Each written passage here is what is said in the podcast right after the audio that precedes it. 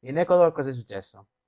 C'è talmente tanta corruzione e talmente tanta, perché non dire, libertà dei narcos che hanno ucciso letteralmente un candidato alla presidenza che voleva ovviamente cacciare tutti questi narcos e tutti i corrotti. Lo hanno fatto uccidere. Cos'è che è successo?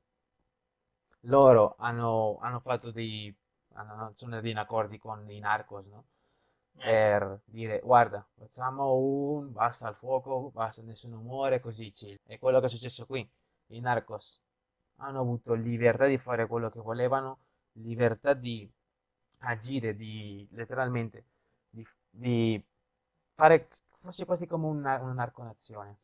Avevano, non avevano freni perché per loro, finché non, gli, finché non gli rompevano i coglioni e li pagavano più che altro, potevano fare quello che volevano. Solo che adesso, adesso che, che cercano, che comunque la popolazione è stanca, no? È stanca comunque di che ci siano parenti che spariscano o gente che comunque che sparisce ogni giorno per- perché sì, so- si stancano. E vogliono una persona nuova, un nuovo, un nuovo presidente che faccia qualcosa. eh, È troppo tardi perché, perché ormai, eh, ormai anche tutti i politici, tutti i politici, tutti, tutti quelli che sono nel partito politico sono ormai, sono ormai dei narcos. E quello che è successo adesso è morto, lo hanno ucciso letteralmente come se fosse, no, come se uccidevano i cani in antichità. Lo ammazzavi e gli cambiavi un altro. L'hanno ucciso così, come un cane, perché era l'unico che poteva mettere le sbarre, cioè l'unico che poteva fare qualcosa contro di loro. Ed è stato troppo tardi poi quando hanno cercato di agire. Adesso, adesso è, è- è brutta la situazione anche lì. Secondo me è, è tragico questo in Ecuador.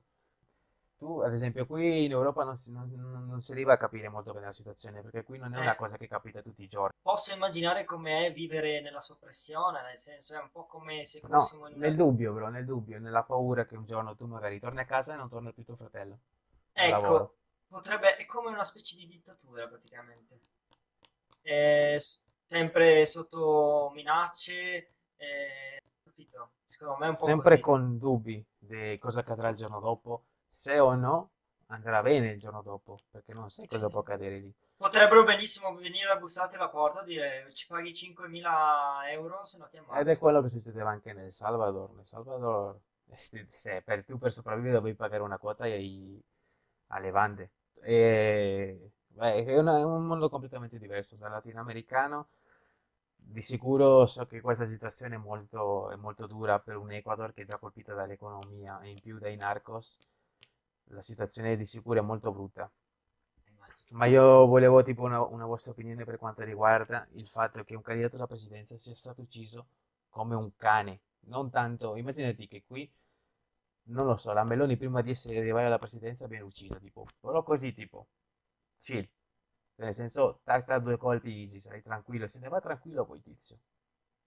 E le non intervengono a fermarla perché sono tutti No, perché corrotti. sono tutti corrotti e dicono, eh, non lo sapevo, sai, cioè, quando l'ho visto era troppo tardi.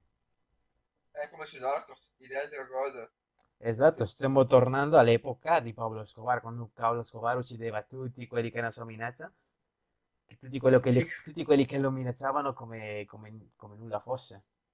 E che anche lì vedi, nel senso ci E sono che, comunque, è, è comunque un altro paese finché non succede che quel paese inizia a fuoriuscire, nessun altro paese al di fuori di esso va ad aiutarlo, perché è una cosa interna. sì, Anche lì è difficile, non, tipo la ma è difficile agire su una nazione adesso, Eh, anche perché eh, dall'interno i pochi ci provano a combattere, non devi nemmeno dire ah, lo sanno già e quindi sparisci subito. Adesso una breve, una breve, brevissima parentesi per quello che è nel Salvador, fino a come che era qualche anno fa, 5 anni fa se non sbaglio, 6, fai, il Salvador era uno dei posti più pericolosi al mondo, dei paesi più pericolosi, con un tasso criminale altissimo. Minimo era, era tra i top 5 se non sbaglio, top 6, top 6 se non sbaglio, come dei paesi più criminali, con un tasso criminale altissimo. Eh, Poi cos'è che è successo? A un certo punto è arrivato il, il, eh, è arrivato un nuovo candidato alla presidenza che era Nayib Bukele E cosa che ha fatto? Lui ha messo mano dura e è andato contro tutti quelli che erano delle band di narcotrafficanti alla fine in Medi che uccidevano tutti praticamente. E ha ripulito tutto il posto. Adesso il Salvador è, è sceso ad avere tipo, non mi ricordo quanti che era, un 76% di tasso criminale a averne tipo 5 o anche meno, scendendo ancora lungo questi anni.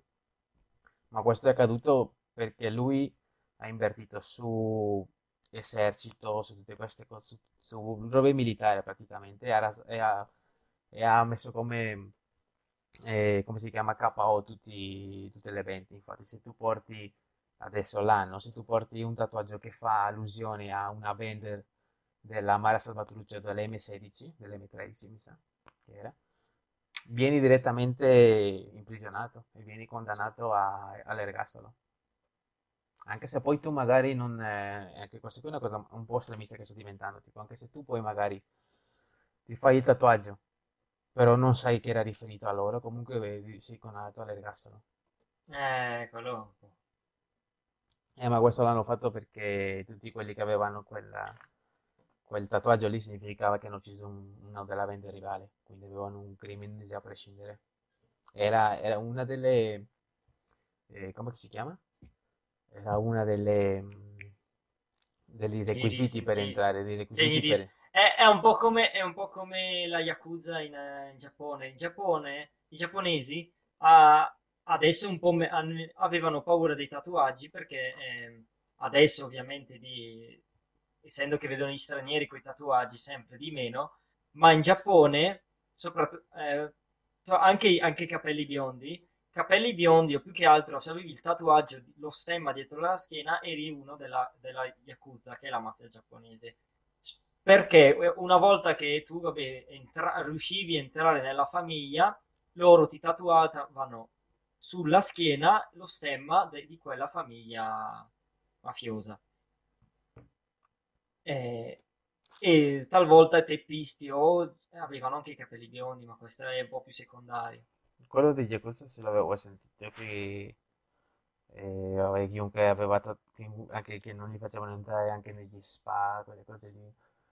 Però adesso è più normalizzato lì in Giappone, se non sbaglio. stato il periodo in cui c'erano tipo bagni o spazi pubblici divisi tra pe- eh, le persone e que- le persone tatuate. Erano proprio divisi. Eh, adesso perché il mondo si sta globalizzando, quindi almeno lì non sono neanche, hanno capito che comunque se hai un tatuaggio non sei per forza un criminale.